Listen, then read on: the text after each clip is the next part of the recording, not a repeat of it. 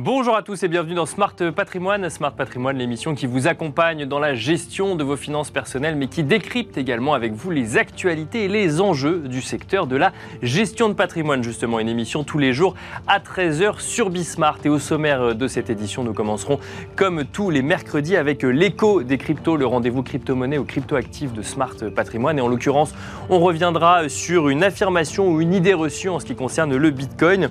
Le Bitcoin considéré comme un scandale écologique et une affirmation, une idée reçue qui fait son bout de chemin puisque c'est même un, euh, argument euh, qui a été ressorti récemment à l'occasion d'un vote au Parlement européen en ce qui concerne la réglementation MICA.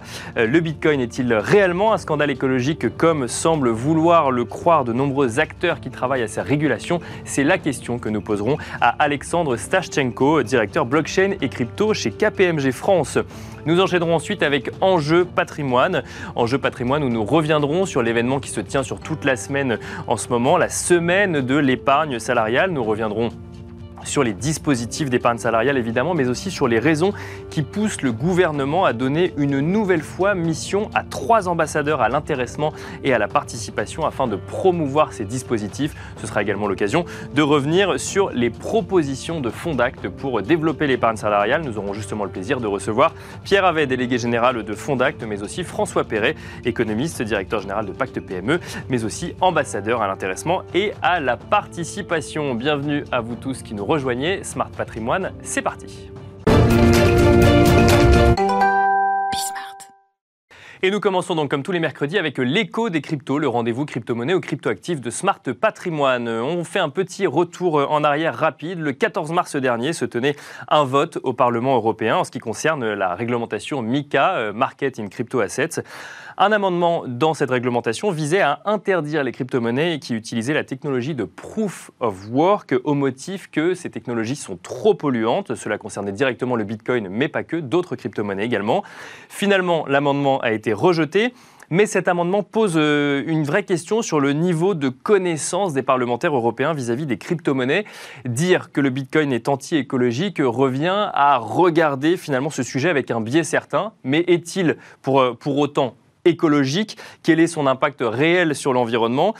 Il est très possible, euh, je ne vous le cache pas, qu'on vous réponde je ne sais pas à la fin de cette émission, mais en tout état de cause, nous allons euh, tenter de comprendre d'où vient son affirmation et quel est son niveau de véracité. pour cela, nous avons le plaisir de recevoir sur le plateau de Smart Patrimoine Alexandre Stashchenko. Bonjour Alexandre Stashchenko. Bonjour. Bienvenue donc sur le plateau de Smart Patrimoine. Vous êtes directeur blockchain et crypto chez KPMG France.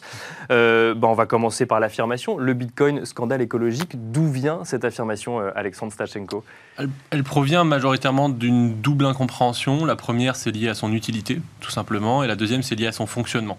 Alors pour détailler un peu sur la première, en réalité, la, critique qui se focalise sur l'aspect écologique est une critique souvent qui sert de, on va dire, de, praticité euh, pour les détracteurs du Bitcoin, dont la plupart d'ailleurs se sont trouvés un engagement écologique euh, dans, une pochette surprise. D'accord.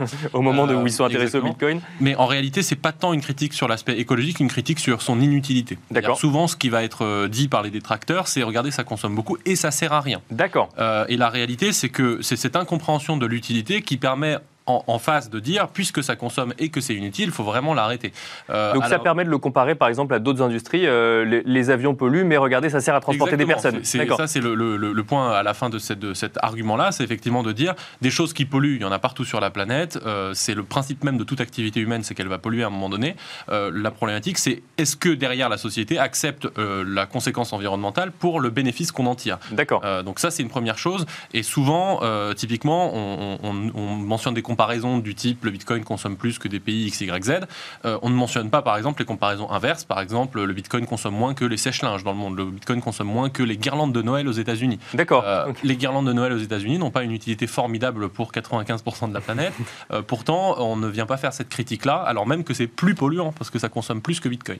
Donc il y a cette, il y a cette incompréhension fondamentale de l'utilité de Bitcoin, qui, rappelons-le, est une monnaie incensurable, qui n'a pas besoin de passer par des banques pour fonctionner. Donc euh, pour la moitié de l'humanité qui n'a pas accès au système bancaire, c'est quand même assez pratique. Ça permet de se protéger contre l'inflation, ça permet de faire des transactions internationales, etc. etc. Donc c'est vrai que pour le français moyen, qui a un système bancaire qui fonctionne bien et une monnaie stable, ça peut être difficile d'en voir l'intérêt. Mais quand on dézoome, on est au Liban, on est en Turquie, on est en Venezuela, on est en Argentine, on est en Russie ou en Ukraine en ce moment. On veut protéger son patrimoine. Le Bitcoin est une vraie véritable alternative. Et donc là, on est prêt, entre guillemets, à faire le sacrifice euh, de, de, son impact environnemental pour son utilité. Alors là, effectivement, euh, le, on, traite de ce sujet-là en lien justement avec une réglementation européenne, mmh. donc avec un système financier euh, qui, qui, fonctionne. Donc là, effectivement, on, met le, on fait le lien entre impact écologique et utilité. Mais alors, si on, se concentre vraiment sur le sujet écologique, est-ce qu'il est possible aujourd'hui de dire que le Bitcoin est anti-écologique ou au contraire qu'il n'est pas si euh, néfaste sur l'environnement Ou est-ce que c'est très compliqué de répondre à cette bah, question? C'est très compliqué de répondre à cette question, ne serait-ce que parce que la réalité est toujours complexe euh, et que donc c'est pas aussi simple que ça. Et donc ça, c'est la deuxième incompréhension que je mentionnais. Effectivement, c'est de l'incompréhension sur le fonctionnement. Souvent, par exemple, on va voir des comparaisons qui euh, sont de dire bah, Bitcoin, une transaction Bitcoin consomme tant, mhm. et donc c'est absolument pas efficace comparé à un Visa ou un Mastercard, par exemple. Mais ça, c'est une incompréhension totale de comment fonctionne le système. premièrement, parce que Bitcoin n'est pas Visa, c'est-à-dire que Bitcoin, c'est un système complet. Bitcoin, c'est la monnaie, le système de paiement, un système de règlement de livraison finale, etc. etc. Visa, c'est un système d'autorisation. D'accord. Donc Visa sans l'euro ou sans le dollar, ça ne fonctionne pas. Visa sans les banques, ça ne fonctionne pas, etc. etc. Donc Visa est un chaînon d'un système financier complexe, Bitcoin est un système financier. Donc on est en train de comparer des pommes et des poires, et donc forcément, ça, donne un résultat qu'on souhaite à la fin. Euh, donc ça, c'est une première chose. Euh, la, deuxième chose sur l'incompréhension euh, liée au, au fonctionnement, c'est que en réalité, cette consommation d'énergie qui est nécessaire pour sécuriser le réseau, de la même façon que des serveurs bancaires sécurisent des réseaux et consomment de l'énergie, euh, des coffres forts sécurisent un réseau, etc. Cette consommation, euh, euh, elle, provient d'entreprises de, ou de personnes qu'on appelle des mineurs et qui se retrouvent face à un business model qui est de consommer de l'énergie, donc ils ont un prix de l'électricité très important, et en face, ils ont des revenus qui, qui, gagnent en général des bitcoins, si par exemple ils minent du bitcoin. Donc leur seule façon d'être rentable, c'est d'aller minimiser leur coût de leur énergie, puisqu'ils ne maîtrisent pas le prix du bitcoin, et si, Bien sûr. ils le faisaient, euh, ils seraient très contents. Mais en tout cas, ils, ne le maîtrisent pas. Donc cette maîtrise du prix de l'énergie, ils vont s'appuyer sur un avantage compétitif majeur qu'ils sont le seul à avoir, c'est qu'ils sont géo-indépendants. Euh, un mineur de bitcoin s'en fiche éperdument de là où il est. C'est-à-dire qu'il n'a pas besoin d'être à côté d'une zone de consommation, il n'a pas besoin d'être à côté d'un centre urbain, il n'a pas besoin d'être à côté d'une plateforme logistique, un port, un aéroport, il n'a pas besoin d'être à côté d'une ressource naturelle, il n'a rien besoin de tout ça, il a besoin d'une prise électrique. Exactement, et même pas raccordé au réseau. D'accord. Il a juste besoin d'électricité. Donc il peut être sur un réseau indépendant, il peut être sorti du réseau euh, global, etc. Il a juste besoin d'une prise électrique et d'une connexion Internet, évidemment. Et donc ça, cette, cette caractéristique fondamentale euh, va l'amener à chercher partout sur la planète l'énergie la moins chère. Très souvent, l'énergie la moins chère, elle est située dans des endroits qui sont isolés.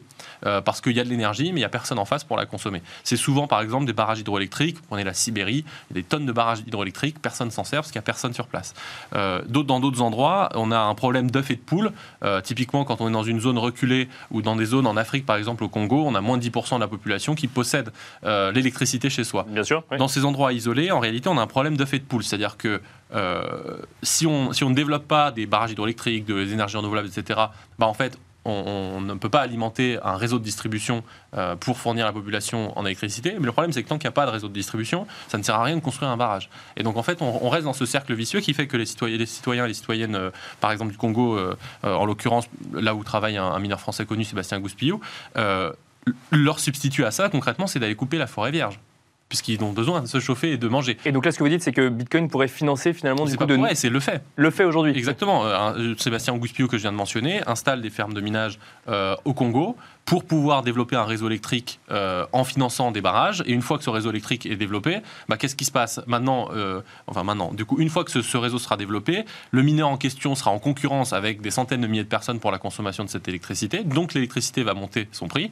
Donc lui n'a aucun intérêt à être là, il va s'en aller. Sauf que lui aura accompli son œuvre, entre guillemets. Mais alors, il y a quand même des arguments euh, pour ceux qui, qui, qui, qui, attaquent le Bitcoin sur son côté anti-écologique. C'est par exemple le fait que la Chine ferme, euh, mm. ferme ses fermes de minage au euh, Bitcoin, justement avec l'argument de dire c'est trop polluant parce que on utilise de l'énergie qui sort de mines à charbon pour le coup. Bah, encore une fois, c'est un peu plus complexe que ça. C'est-à-dire que par exemple, la source principale qui a servi au Parlement européen pour euh, légiférer, enfin pour tenter de légiférer sur le sujet, était une. On était quand même à huit voix près, hein, donc effectivement, on a failli légiférer euh, et interdire le Bitcoin. Hein. Euh, cette source-là, par exemple, exemple parmi d'autres, sa méthode de calcul pour dire que le Bitcoin pollue, c'est de dire on regarde les, des, des poules de minage, donc des gens qui minent, on regarde leur adresse IP, chose qui déjà peut être fausse, hein, puisqu'on peut passer par un VPN, on peut faire plein de choses, on peut contourner les IP. On le fait déjà pour regarder des séries, parfois en France, donc effectivement pour miner du Bitcoin. Euh, donc évidemment, c'est déjà faux, mais bon, passons. Euh, l'étape d'après, c'est de dire, ok, donc imaginons que l'IP soit en Chine, eh bien, on applique le mix énergétique du pays à ce mineur. D'accord. Alors, ce qui est complètement faux, puisque en fait, si le mineur, encore une fois, est en bas d'un barrage au Sichuan, ce qui était le cas de la plupart des mineurs en Chine, il ne consomme pas euh, 80% de charbon ou 70%, euh, comme, en tout cas comme le mix électrique chinois, il consomme 100% d'hydroélectrique.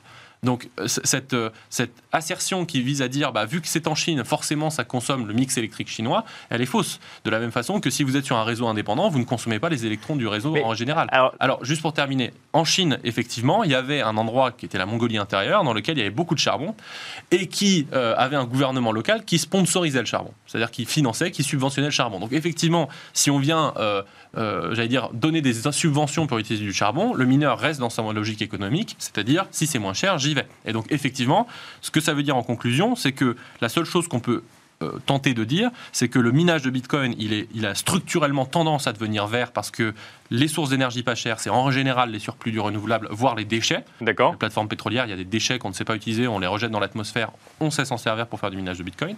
Mais effectivement, ça ne veut pas dire que conjoncturellement, ici et là, pour diverses raisons, de subventions, de soutien, de, etc., on ne veut pas avoir 10, 15, 20, 25% qui ne sont pas fossiles. Mais ça revient au premier point, de l'utilité. Euh, Un, un- un mot, euh, Alexandre Stachenko, sur, justement sur le, sur le sujet de, de la source. Alors effectivement, la- une des sources euh, citées par euh, le Parlement européen, c'est euh, donc un blog ou un site internet qui s'appelle Digiconomist, tout à fait. euh, qui existe depuis alors 2015 ou 2016, j'ai plus la date euh, exactement. Qui a été remis en cause plusieurs fois. Et alors moi, ce que je trouve assez étonnant, c'est que quand on voit le Parlement européen légiférer, on se dit, bon, bah, ils ont des informations que nous, on n'a pas. Et alors, en fait, si, ils ont les mêmes que la communauté euh, crypto, et parfois des informations qui ont été remises en cause par la communauté crypto et qui servent quand même à légiférer sur le Bitcoin. Et qu'est-ce qu'on qu'est-ce qu'on peut en penser aujourd'hui? C'est un manque de connaissances ou Bah, une alors- volonté de- de- d'encadrer d'une manière ou d'une autre ce Bitcoin? En fait, ça montre simplement, déjà, premièrement, que c'est un prétexte, encore une fois, c'était cet argument écologique. Pour beaucoup de gens, le- les- les- ils se sont découverts une passion écologique il y a six mois parce que c'est un biais qui permet d'attaquer Bitcoin. D'accord sur d'autres sujets, euh, typiquement, il y a des gens qui passent leur journée à critiquer Bitcoin, mais qui font tous les, tous les week-ends euh, un voyage en avion euh, quelque part en Europe. Donc, la, la conscience écologique à moitié. Quoi. Mais effectivement, cette source, elle est, elle, est, elle, est, elle est très critiquable, et pas que par la communauté crypto. Il y a plein de spécialistes d'énergie qui ont dit c'est n'importe quoi ce calcul-là, et ça n'a aucun sens. C'est assez euh, grave dans la mesure où effectivement on constate que euh, on allait probablement restreindre la liberté financière de 500 millions de personnes, euh, l'accès à de la propriété numérique, à des monnaies alternatives, etc., sur la base non pas d'un article académique ou même d'une source euh, euh, fiable, mais sur la base d'un blog. Il faut que les gens se rendent compte. C'est un Oui, blog bien sûr. oui. de la part d'un employé d'une banque centrale, qui déjà est en conflit d'intérêts majeur, puisque évidemment, euh, on n'est pas prédisposé à Bien sûr. quand on est employé d'une banque centrale, qui n'a aucune espèce d'expertise en environnement ou en énergie, c'est-à-dire qu'il n'a aucun background, il n'a jamais travaillé dans le secteur ni- nulle part. Il est, à il est actuellement doctorant et non chercheur, mais se présente évidemment comme chercheur partout. Il donc sort un blog personnel, et ce blog personnel sert de source unique à tous les médias depuis presque 7-8 ans. Oui, parce que bon, le, le, le- sujet, c'est pas de remettre en cause son, en cause son initiative qui, Non, est, qui est louable, c'est juste de dire effectivement, il y a peut-être d'autres sources qu'il faut regarder quand on, quand Bah, on est parlementaire et qu'on veut légiférer au niveau européen espère- sur le On sujet. espère un minimum qu'effectivement les parlementaires croisent leurs sources, euh, font leur travail de recherche et d'analyse. Et il se trouve que euh, moi, quand j'ai fait mon petit travail d'enquête et que j'ai lu ce, ce- ce pro- projet de règlement, bah, en fait, déjà on constate que les sources ne sont pas données. Donc c'est moi qui ai dû aller regarder dans les paragraphes les chiffres qui étaient mentionnés et qui ai dû comparer ces chiffres avec d'éventuelles sources. Et je trouve une concordance très forte entre les sources digitales et ces chiffres-là. Euh, mais une fois qu'on a dit ça, c'est quand même assez grave de se dire qu'effectivement on allait potentiellement faire tout ça sur la base d'un blog.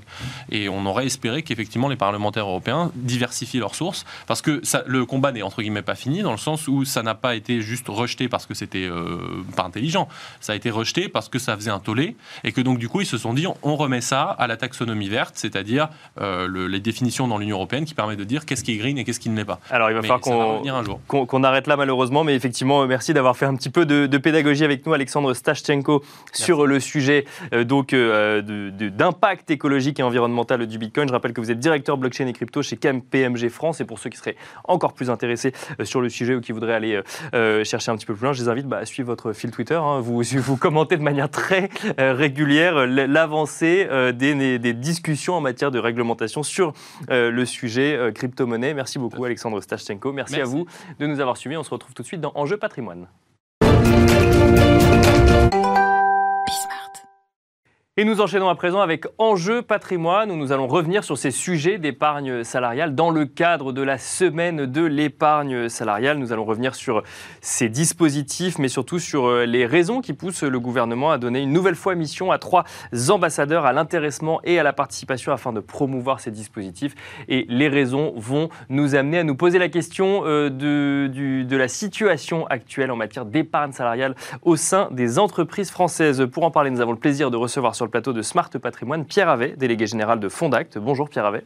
Bonjour. Bienvenue sur le plateau de Smart Patrimoine. Euh, Fondacte qui a des propositions également en matière d'épargne salariale. Fondacte, un petit mot rapide, c'est finalement une association qui rassemble les entreprises, euh, je, cite un votre site internet, un convaincu du partage de la création de valeur, donc euh, les entreprises qui pratiquent l'épargne salariale. Ah, totalement. Une centaine d'adhérents, une, association qui existe depuis une quarantaine d'années, et donc une association qui fait aussi des propositions dans le contexte de la semaine de l'épargne salariale, entre autres, après avoir organisé il y a quelques semaines nos nos, rencontres. Euh, on avait réuni euh, à la fois les praticiens, euh, le, monde financier qui est autour, et puis aussi le monde parlementaire. Et eh ben, on va revenir justement sur ces, sur ces propositions dans un instant. Pour nous accompagner également, François Perret est en plateau. Bonjour. Bonjour. François Perret, vous êtes économiste, directeur général de Pacte PME, mais aussi et surtout dans le sujet qui nous anime aujourd'hui, ambassadeur à l'intéressement et à la participation. Vous êtes également membre de la Société d'économie politique. Vous êtes ambassadeur à l'intéressement et à la participation, François Perret, pour la troisième année consécutive. Ça fait trois ans que le gouvernement nomme trois ambassadeurs à l'intéressement et à la participation. Qu'est-ce qu'il faut comprendre de cette euh, nouvelle décision pour la troisième année consécutive de nommer des ambassadeurs sur le sujet? C'est qu'il y a encore beaucoup de pédagogie à faire niveau, euh, niveau entreprise Il qu'il faut comprendre que, que l'épargne salariale et le partage de la valeur, c'est pas un sprint, c'est plutôt, plutôt un marathon. C'est un travail de fond. Euh, effectivement, pour qu'on puisse diffuser euh, l'épargne salariale dans l'ensemble des entreprises et pas seulement dans les grands groupes et les ETI qui sont déjà euh, très largement équipés, bah, il faut effectivement faire beaucoup de pédagogie, sans doute davantage de simplification, euh, j'imagine qu'on y viendra. Il faut convaincre, il faut convaincre les employeurs, il faut convaincre les salariés, il faut convaincre les branches professionnelles.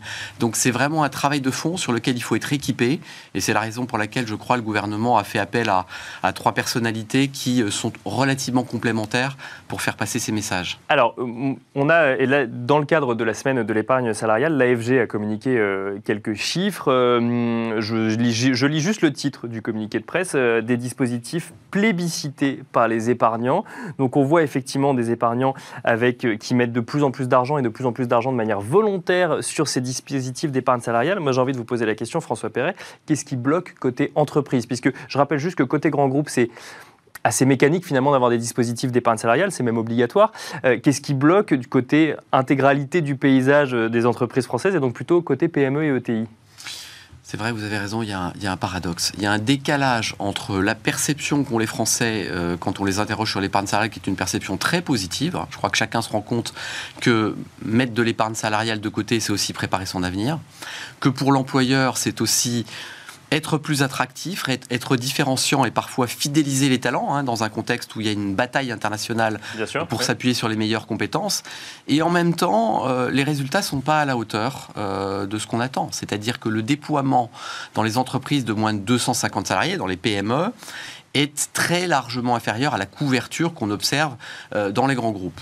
Euh, on observe aussi, euh, peut-être qu'on en redira aussi un mot, qu'il euh, y a beaucoup moins d'accords de branche, c'est-à-dire qu'il y en a moins d'une trentaine aujourd'hui qui ont été dessinés, alors qu'on sait que cela pourrait aider au déploiement dans les entreprises. Alors, c'est ça, c'est en fait des accords en matière de secteur d'activité ou de métier, où là, toutes les entreprises du secteur acceptent finalement de s'engagent à mettre en place des dispositifs d'épargne salariale. Là, pour le coup, il n'y en a pas autant que le gouvernement et vous, du coup, j'imagine, les trois ambassadeurs aurait pu l'espérer. Voilà, c'est la raison pour laquelle, avec, euh, avec Thibault Langsade et Agnès Bricard, on a rencontré le 28 février dernier un certain nombre de branches pour essayer aussi de repositionner le sujet au-dessus de la pile. Mais enfin, on va, on va pas se mentir, euh, c'est certain que dans un contexte très inflationniste, la revendication est d'abord euh, sous la forme d'augmentation de salaire. D'accord. et, et, il ne faut pas oublier qu'effectivement, l'épargne salariale, c'est plutôt un complément de rémunération. Et c'est forcément des sujets qui s'opposent, euh, parce qu'effectivement, l'entreprise qui met en place des dispositifs d'épargne salariale, euh, elle a en face d'elle effectivement un certain nombre de salariés qui effectivement sont peut-être plus sur des sujets de revalorisation salariale. Mais est-ce que c'est forcément des sujets qui s'opposent, la revalorisation salariale et le complément de salaire avec euh, justement des dispositifs d'épargne salariale? Alors pour moi, ce sont surtout pas des sujets qui, qui s'opposent. Il y a vraiment les rémunérations fixes et les rémunérations variables. Il faut travailler sur les deux volets. Euh, mais c'est vrai qu'il y a parfois des craintes qui s'expriment, euh, des faits de substitution. Euh, il y a toujours un certain nombre d'organisations, de partenaires sociaux qui pourraient craindre que si on augmente la dynamique de l'épargne salariale, cela se fait au détriment des salaires. Je, crois que dans les faits, ce n'est pas franchement le cas. simplement, pour aller vers l'augmentation de la dynamique d'épargne salariale, vous l'avez dit, il faut lever un certain nombre de freins. Euh, et, donc faire de la pédagogie. Et, donc faire beaucoup de pédagogie, sans doute encore un peu de simplification, peut-être aller plus loin aussi dans les, dans les logiques de défiscalisation. Hein. Vous savez que la, la, loi Pacte et la loi de financement de la Sécu euh, pour 2019 avaient présenté des avancements très importants, hein, puisqu'on avait supprimé le forfait social sur l'intéressement dans les entreprises de moins de 250 salariés, et pour les autres formes d'épargne salariale dans les entreprises de moins de 50. On avait beaucoup avancé, mais de facto, euh, généralement, quand on simplifie un peu en France, on rajoute aussi un peu de complexité parce qu'on met des. On a du mal à vraiment simplifier, effectivement. Et, voilà. Et donc, je crois qu'il faut aller au bout de cette simplification. Mais euh, c'est vrai que c'est aussi compliqué pour les finances publiques. Il faut le comprendre parce qu'à chaque fois qu'on supprime un seuil, on supprime aussi des rentrées euh, fiscales. Donc, c'est un travail qu'il faut poursuivre dans le temps, de manière à ce que sur l'impact sur les finances publiques ne soit pas non plus trop lourd. Donc, il y a ce premier chantier qui est très important, qui est fiscal et sociale. Il y a un deuxième chantier qui est celui de la, la simplification et de la sécurisation des accords, sur lequel beaucoup de choses a été fait, notamment pour introduire davantage de souplesse. D'accord. Vous savez que là on parle des accords de branche pour le coup, je notamment ou... des accords de branche, mais je parle plus plus largement encore de tout ce qui a été fait, par exemple, pour permettre à une entreprise de pouvoir déployer un accord sur un temps plus court. Vous savez, quand on est une, une start-up, quand on est une, une TPE et qu'on vous dit vous allez passer un accord d'épargne salariale sur trois ans, euh, et eh bien, ça peut faire un peu peur au niveau de l'entreprise. Voilà, Parce que quelle est la visibilité business à l'heure de la crise sanitaire, à l'heure d'une crise internationale euh, en Ukraine, c'est pas forcément évident. Donc dorénavant, la loi ASAP, hein, qui, a, été euh, euh, passée en, 2020, autorise un employeur à passer un accord sur un à trois ans. Donc ça, c'est une très très belle source de simplification et d'assouplissement. Alors je vous propose d'écouter également les, propositions alors, qui, qui proviennent des entreprises, finalement, euh, à la suite des rencontres de l'épargne salariale donc organisées par, par, par Fondact, vous avez quatre propositions, euh, Pierre Avet, enfin vous, mais l'association euh, Fondact. Je vais porter quatre, propositions. Quatre, propositions exactement euh, dans le cadre de l'épargne salariale pour bah, promouvoir cette épargne salariale. Et alors justement, on revient sur le, premier sur le forfait social dans un premier temps, Pierre Avet. Alors oui, tout, à fait. Le, forfait social, ça n'a pas commencé d'ailleurs avec la loi Pacte ou plus récemment. Ça, ça fait probablement dix ans que nos prédécesseurs chez Fondact euh, disent que ce forfait social a été une grosse erreur. D'accord. le créer d'une part et l'augmenter par la suite. Donc aujourd'hui, euh, effectivement, ce que nous euh, pensons tous, c'est qu'il faut oser faire disparaître le forfait social, déjà pour globalement ou intégralement pour toutes les entreprises de moins de 250, parce que pour le moment c'est partiel. Donc aujourd'hui allons jusqu'au bout. Donc une suppression totale du, forfait social. Oui, disparition totale. Comme ça, ça clarifiera la grille qui est absolument confuse et, finalement pas maîtrisable par la majeure partie des, responsables d'entreprise. Et au bout du compte, euh, prévoir sur le prochain quinquennat un plan de disparition de ce forfait social. Donc ça, c'est clairement pourquoi Parce qu'on pense que euh, l'argent hum, consacré à ce forfait social serait beaucoup mieux consacré à euh, une distribution auprès des salariés et serait beaucoup plus bénéfique, enfin, au bout du compte, à un réinvestissement dans des plans d'actionnariat ou des plans d'épargne retraite. Alors, vous avez une deuxième proposition qui est encourager le partage de la valeur sous toutes ses formes. Euh, c'est le sous toutes ses formes, moi, qui m'interpelle. C'est d'autres formes que les dispositifs qui existent aujourd'hui? C'est-à-dire que le, partage de la valeur, c'est pas uniquement le partage de résultats. Vous en avez parlé avec, euh, avec François à l'instant, et je partage ce qui a été dit. Effectivement, il ne s'agit pas euh, de comment dirais-je, de, peser sur l'équilibre économique de l'entreprise à moyen terme. Ça, ce serait extrêmement euh, dangereux. Donc, c'est toute la subtilité des négociations, d'ailleurs, sur le sur l'épargne salariale. Quand on met en place un dispositif, il ne faut pas qu'on soit soupçonné de chercher à euh, pousser de la masse salariale dans l'épargne salariale. Mais inversement, il faut aussi que l'épargne salariale ne soit pas euh, quelque chose qui durablement mette l'entreprise en péril. Et ça, c'est tout l'effort pédagogique qu'il faut faire. On y reviendra sans doute sur la pédagogie. François l'a évoqué aussi, mais clairement, c'est un point important. Donc, les autres éléments du partage, c'est partage de euh, la propriété de l'entreprise, donc à travers l'actionnariat salarié, et partage également du pouvoir, puisque l'actionnariat salarié donne un certain nombre de droits.